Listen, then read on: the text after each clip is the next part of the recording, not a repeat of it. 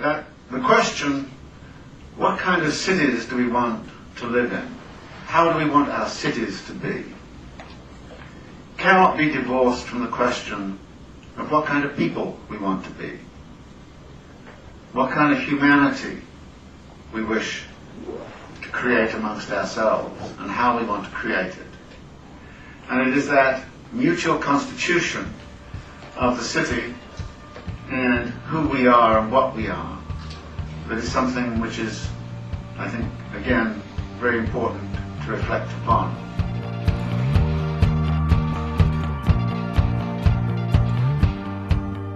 This is The City, an hour dedicated to a critical discussion of urban issues.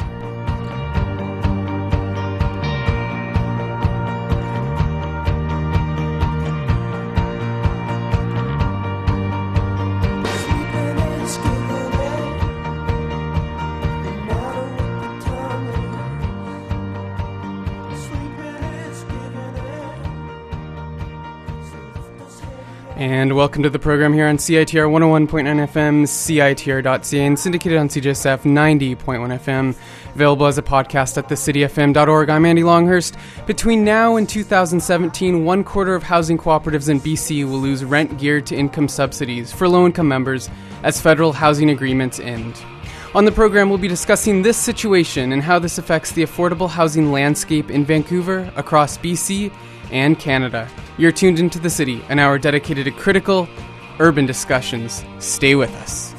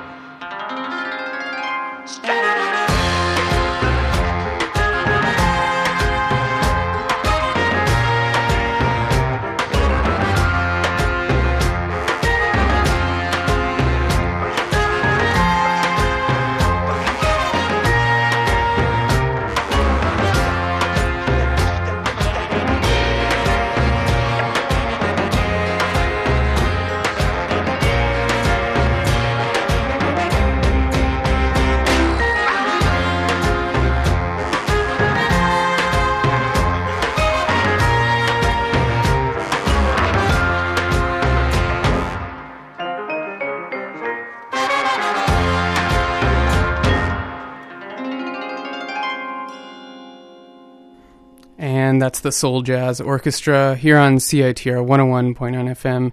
CITR.ca and syndicated on CJSF 90.1 FM, and that's uh, CJSF.ca. And you may also be listening as a podcast uh, from the cityfm.org. I'm Andy Longhurst, and welcome to the program. Between now and 2017, one quarter of housing cooperatives in BC will lose rent geared to income subsidies for low income members as federal housing agreements end.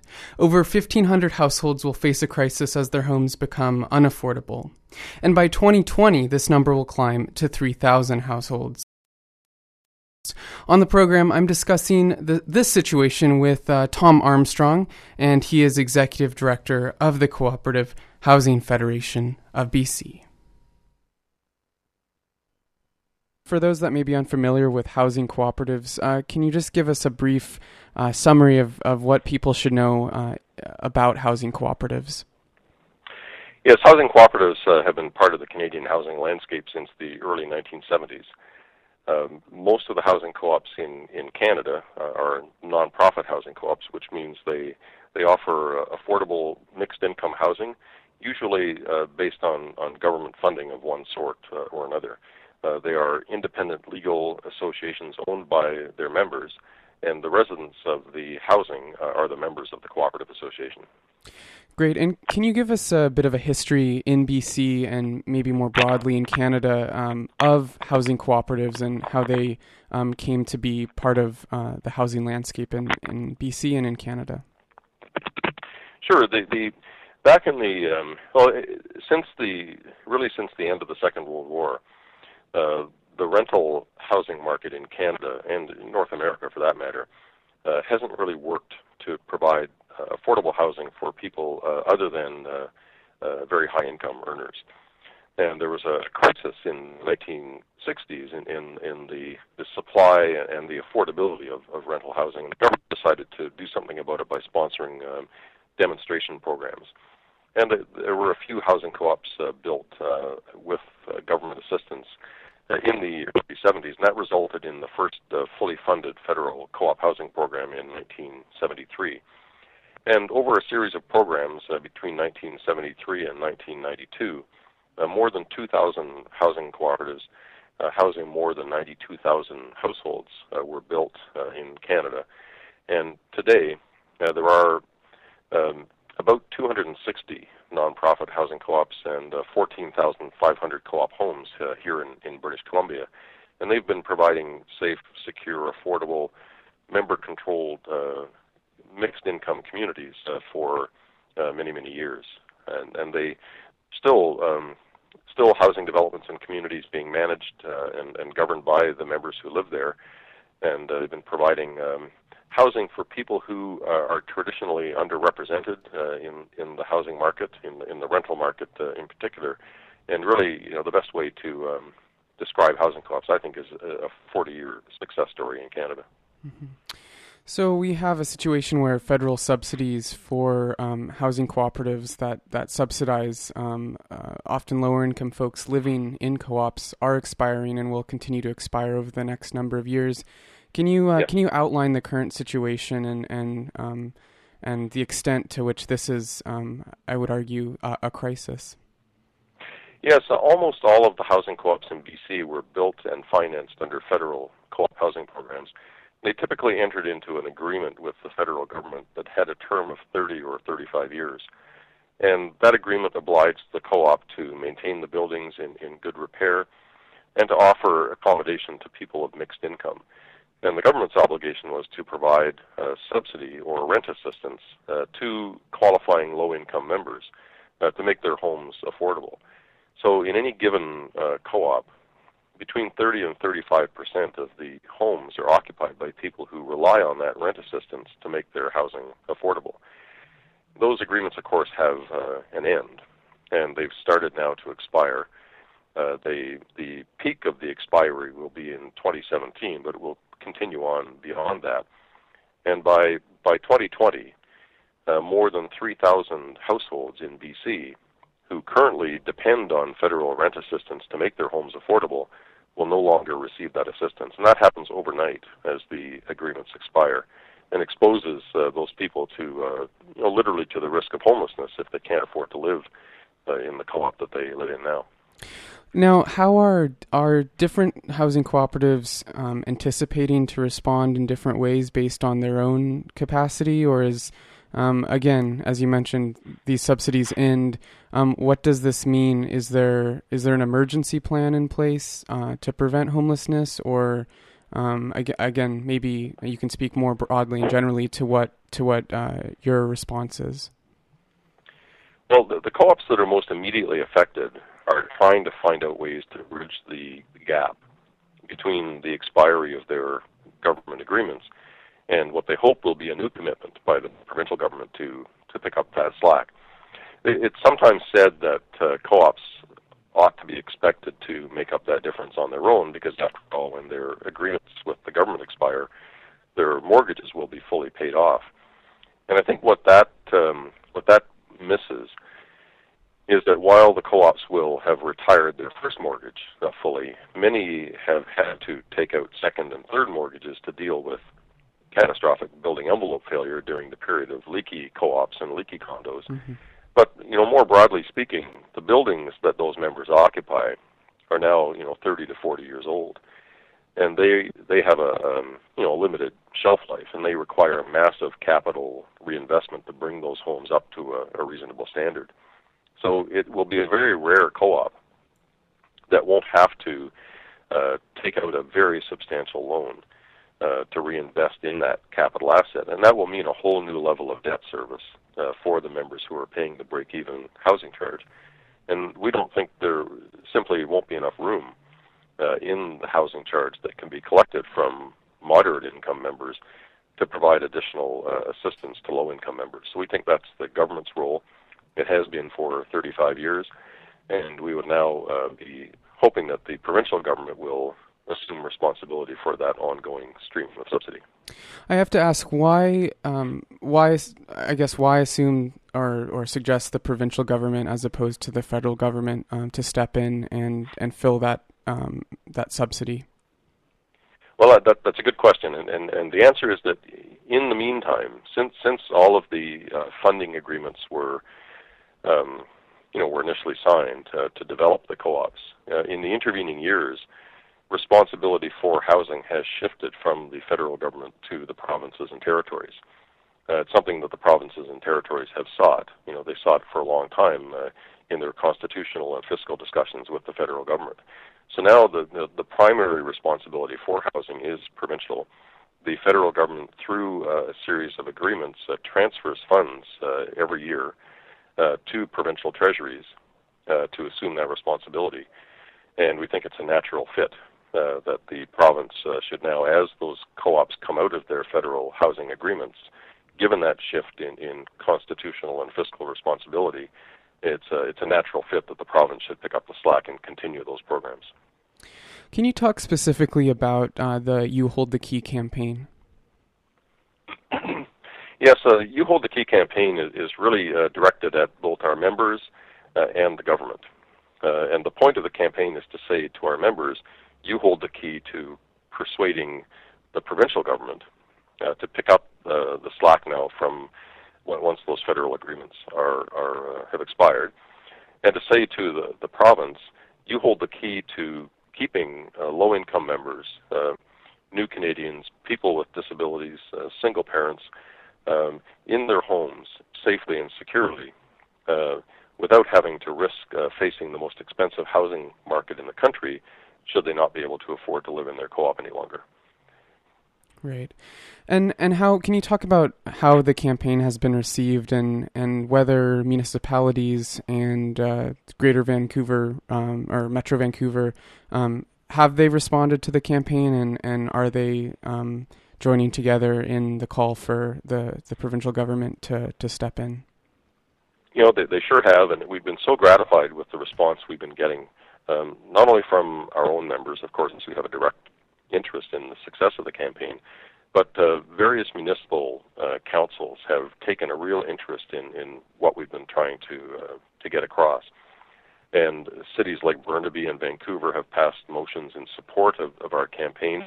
And more recently, uh, the board of Metro Vancouver uh, passed a resolution urging the, the province to step up and, and fill that gap, urging the federal government, in fact, to reinvest some of the savings it's it's uh, making from the expiry of the agreements in additional transfers to the province, and urging every level of government to somehow combine their resources to avert this looming crisis. And we're, we're so appreciative of, of the um, the efforts that the municipalities have made to try and get this message across to the province and, and the federal government because you know they, they get it that um, you know you're not homeless in, in Canada or BC you're you're homeless in, in New Westminster and in Burnaby and in Vancouver. And they know that the problem uh, is coming uh, right home to them. And they they want to help us do something about it. So we're we're very grateful for that support. We think it's going to have a big impact. Would it be fair to say that the loss of these subsidies um, really jeopardizes the intent and the philosophy behind the cooperative uh, movement, and in terms of of having housing that's affordable and available to those who really need it, as opposed to just serving moderate income households? It, it certainly jeopardizes the initial policy goals of the federally sponsored co-op housing programs. I mean, there there are lots of housing co-ops uh, around the world uh, who serve um, a different demographic and, and a different uh, income band. But you know, housing co-ops in Canada have always been uh, built on the basis of mixed income housing. Uh, we believe that that is the best way to create stable, uh, diverse, um, responsible communities where, where people will really want to put down roots and raise families and and and spend a long uh, time. And that goal um, is jeopardized by the with you know, by the by the ending of, of the federal uh, subsidies, because housing co-ops, uh, at the same time that they're sustainable and diverse communities, they're also housing businesses. They have to break even, um, and the revenues they collect from housing charges or rents have to match their operating costs. And without that um, that stream of subsidy to bridge the difference between what people can truly afford and the break-even rents uh, to operate that housing business, housing co-ops will be unable to serve the population they've traditionally served uh, over the last 40 years. I have to ask: Have you um, had um, productive, or I guess any conversations with uh, the provincial government and uh, um, and even the federal government as well? Well, the federal government to date has not really been willing to engage in in the conversation. Their their um, position essentially is, we signed 35-year agreements those agreements are coming to an end. That's the end of our responsibility. So that's why we are offering to work with provinces and with municipalities to try and persuade the federal government to leave at least some of the money it's saving with the expiry of those agreements um, on the table so the provinces can have the resources they need uh, to pick up the slack. And we have had um, very early uh, conversations with the province uh, through BC Housing about uh, how that might work. And I have to say I'm encouraged with uh, their response. They they haven't said no, uh, but they haven't yet committed to uh, a program going forward. And that's really the next step in our campaign is to uh, to sit down with the province and just work out how we can make this right, so that people don't have to live in fear of being evicted from the homes that they that they have called theirs for, in some cases, decades, and the communities that they've raised their children in. And I guess I also have to ask: so, what happens if the province does not step up um, to uh, to provide those subsidies and fill that, that gap? I mean, that, that's a that's a, an outcome that I'm almost afraid to to contemplate. Um, it will put co-op communities in, in, in such a difficult position because on the one hand, they will want to do whatever they can to help their their neighbors who may not be able to afford the break-even rent, but on the other, they they have a responsibility. Sorry, they have a responsibility to maintain the housing that they own in in good physical condition, and the the challenge that they will face is that it's impossible uh, financially to do both, mm. uh, and having to choose between maintaining the asset and helping to house low-income neighbors uh, is an awful uh, choice, an awful dilemma that I wouldn't want to see any co-op uh, faced with.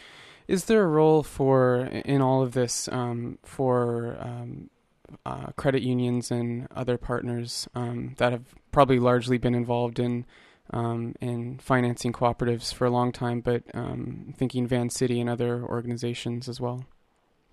There, there is, uh, but it's not in the provision of rent geared to income uh, subsidies for low income members. Right. But it's it's just as important. We we have a um, a partnership with uh, Vancity uh, to provide uh, financing on preferential terms for co-ops that need to reinvest in their asset. So co-ops will go through a process with us of, of developing an asset management plan. Uh, from that might arise an application for a loan uh, to make uh, repairs to buildings that you know are now 30 to 35 years old. And Vancity has really stepped up to the plate and said we're prepared to make those loans on on, on fair conditions uh, to reduce the debt service costs as much as we can uh, within you know the mandate uh, that we have as a lender, uh, so those co-op communities can flourish over time. And and we very much value that partnership with with Vancity and being able to have access to that capital as a nonprofit uh, co-op, uh, where you know the reception might be uh, a little frostier uh, in in other sections of the financial um, uh, or lending industry, uh, is going to have a huge impact on the viability of co-ops over time. How does this current situation affect prospects for establishing new housing cooperatives? Um, it, it does make it difficult to to serve the, the traditional demographic of, of housing co-ops in, in Canada. We have we have some opportunities to develop uh, new housing co-ops outside of the traditional senior government funding uh, program model. But it does mean having to find additional sources of equity to reduce uh, initial capital costs so that that service doesn't chew up too much of people's income. Uh, it does mean finding more efficient ways to build, um, means finding land that, that is affordable and, and doesn't drive the cost of the development beyond uh, the level that people can, can afford.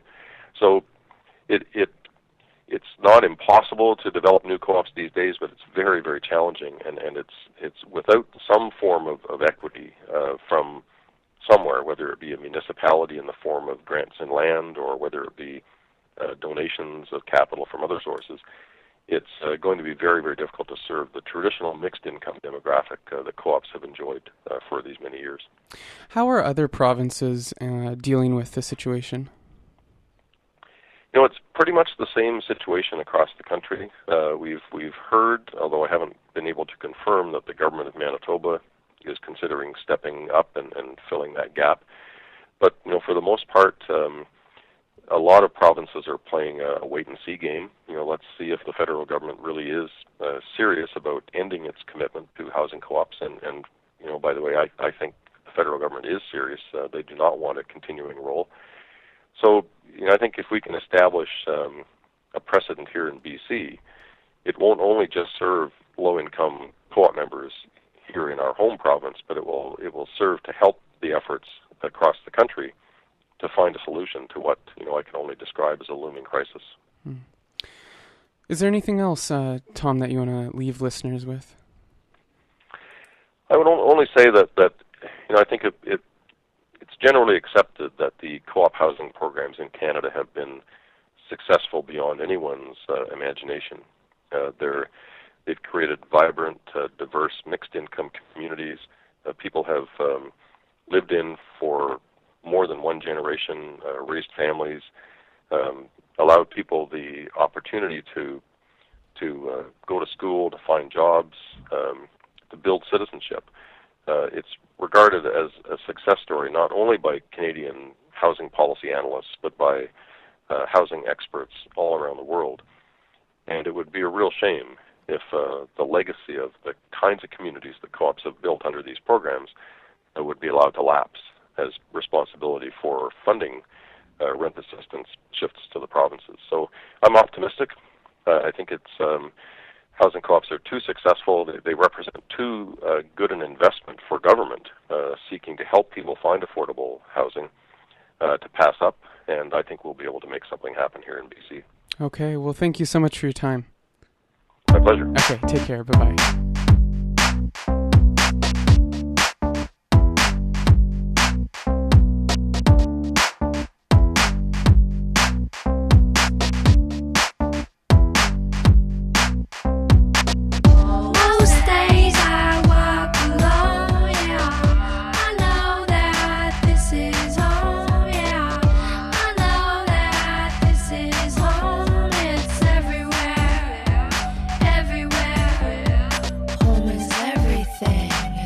Everything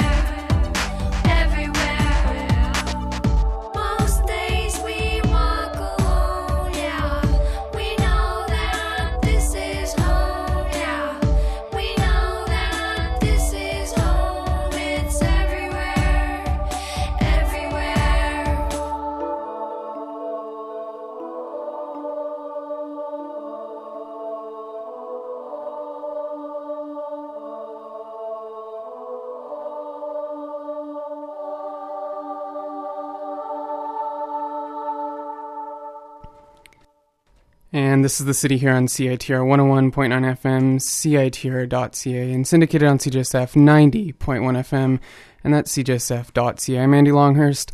We heard from Tom Arms- Armstrong, and he is executive director of the uh, Co-op Cooperative Housing Federation of British Columbia, and he was talking about the current uh, crisis um, emerging around the expiry of federal uh, cooperative housing agreements um, that uh, provide and ensure that uh, low-income uh, residents and cooperative members um, are able to uh, afford their their units in uh, co-op housing across Vancouver, across British Columbia, and across Canada. So, again, uh, if you missed any part of that uh, discussion, uh, you can certainly check that out, and it will be posted um, in a, a couple days' time uh, from uh, thecityfm.org.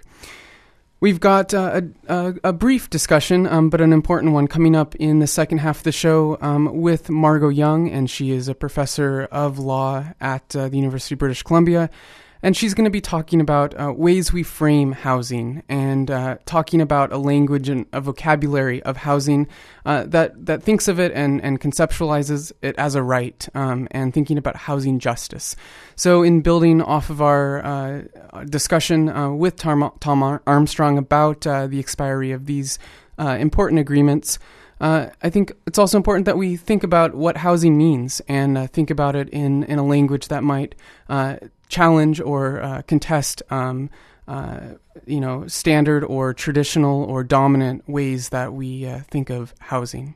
So we're going to go into that shortly. We've got a track though, continuing our theme of home. we've got a track. Um, Home uh, by Austra off of the latest release, Olympia. Um, and before that, you heard from Kenny Starr, Home is Everywhere. So this is The City, and it's an hour dedicated to critical urban discussions. We're going to go to Austra right now.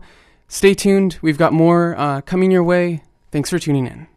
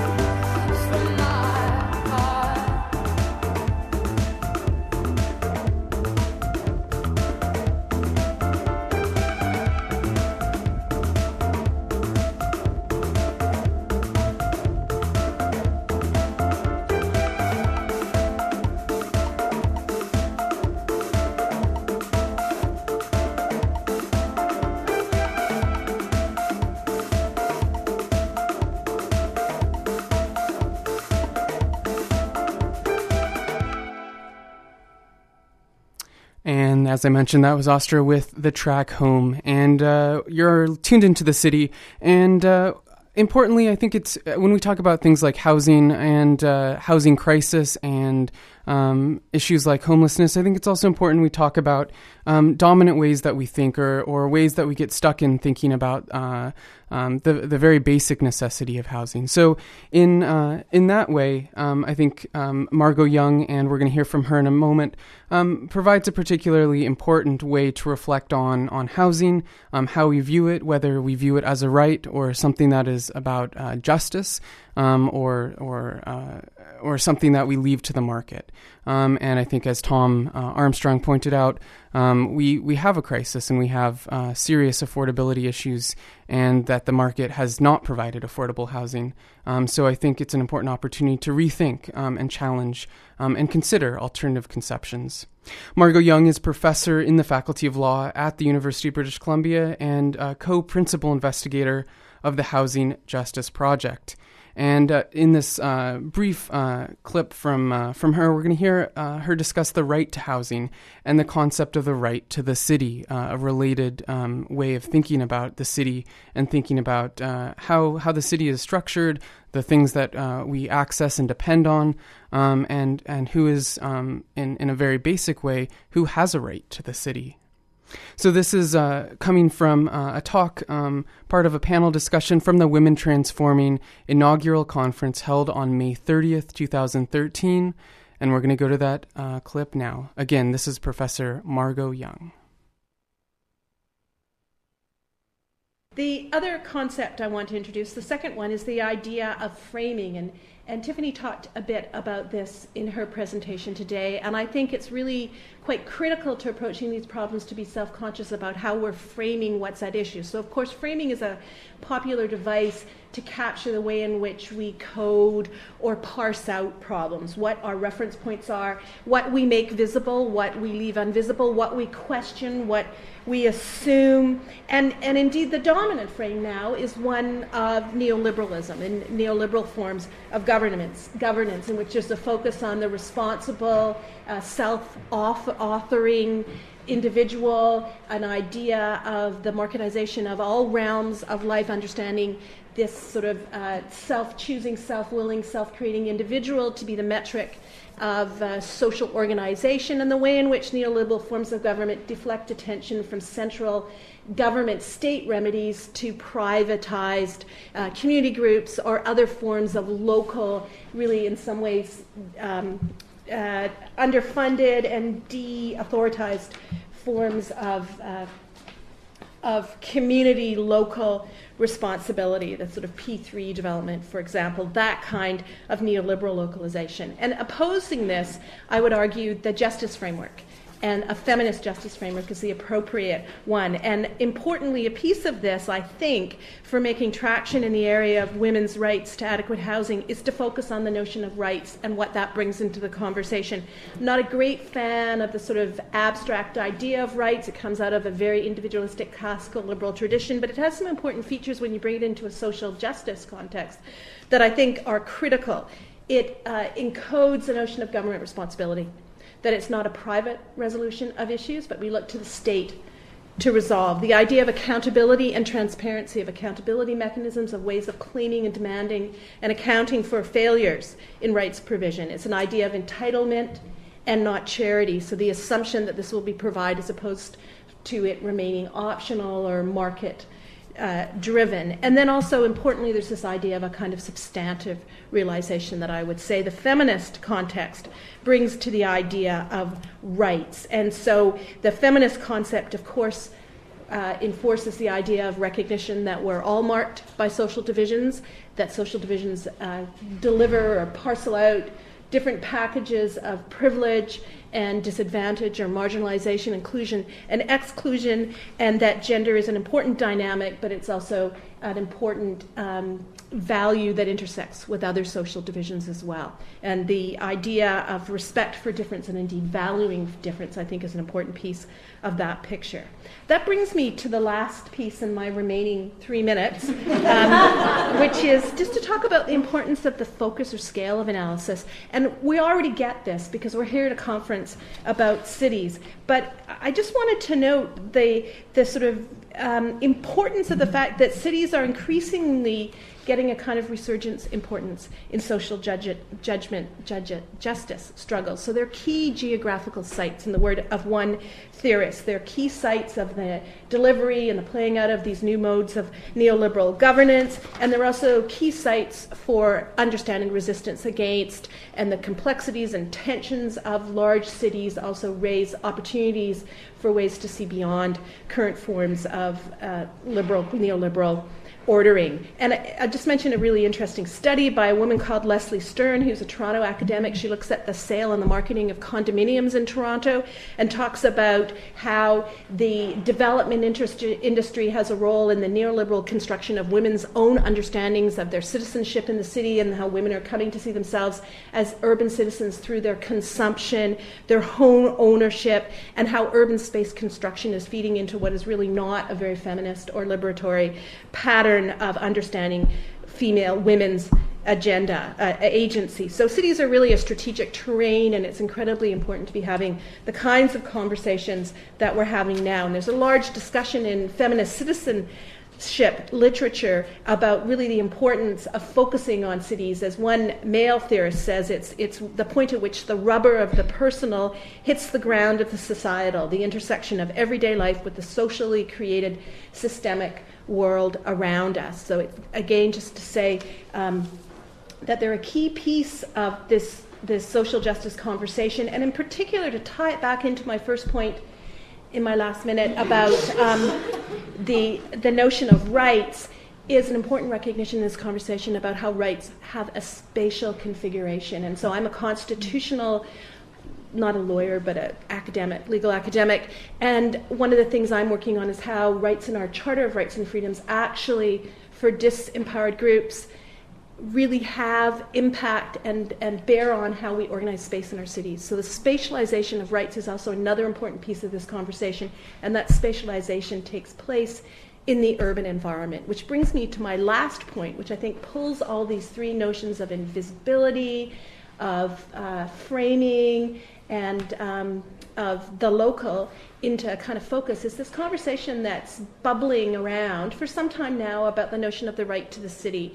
It's not a very well articulated conversation, it's not spelled out, but it has a kind of, I think, excitement about it that we make ourselves and we realize our citizenship through the spaces that we build, the built patterns, the forms of use that we allow to happen in our cities, the balance of public private, and so on.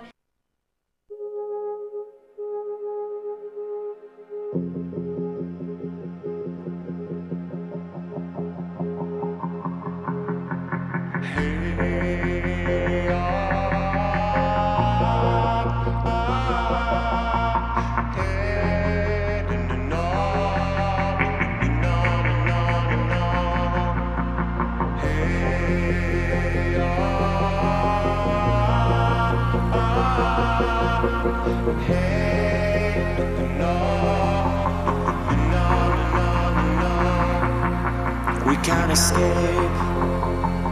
No, we dare attempt a coup. We're given chips.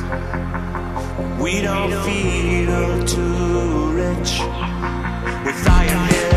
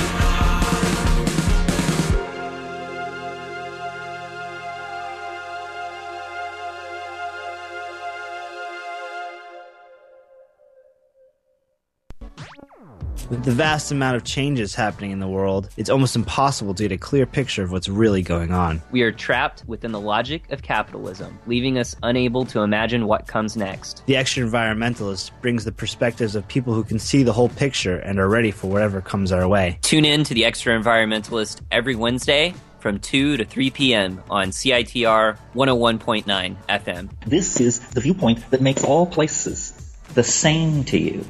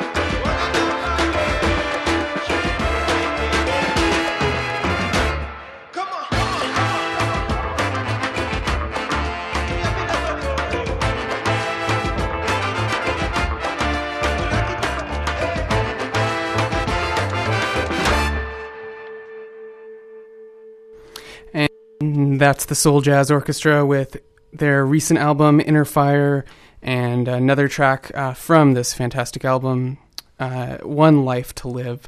This is the city here on CITR 101.9 FM, CITR.ca, syndicated on CJSF 90.1 FM, and that's CJSF.ca, available as a podcast at thecityfm.org. And you can check uh, this podcast um, and any content uh, you may have missed or, or uh, any content from past uh, programs out at the cityfm.org. Again, that's www.thecityfm.org or search the City Critical Urban Discussions. Um, so you can check the program out uh, live here Tuesdays 5 to 6 p.m. on CITR um, and uh, syndicated Fridays 10 to 11 a.m. on Fridays. Um, be sure to check the program out on Twitter um, if you're on Twitter, and that's with the handle the city underscore FM, and also on Facebook by searching the city critical urban discussions. Again, uh, as I mentioned, you can find the program um, online and uh, some uh, great web uh, content up there as well. So thanks so much for tuning in. Uh, we're going to go out with a track and uh, be back next week with more critical urban discussions. I'm Andy Longhurst. Have a fantastic week, um, and thank you, as always, for tuning in. I'm a mean machine. I like to rock steady if you know what I mean. And fresh dreams. I'm a mean machine. Mean. I'm a mean machine. I like to rock steady if you know what I mean. And fresh dreams. I'm a mean machine. Mean machine. Oh my god, I'm lost and found inside life's endless day. Dreams they burn down to the ground. We made the fire, we scorched our way. Mean, I'm a mean machine. I like to rock steady if you know what I mean. And fresh dreams, I'm a mean machine. Mean, I'm a mean machine. I like to rock steady if you know what I mean. And fresh dreams, I'm a mean machine. Mean machine.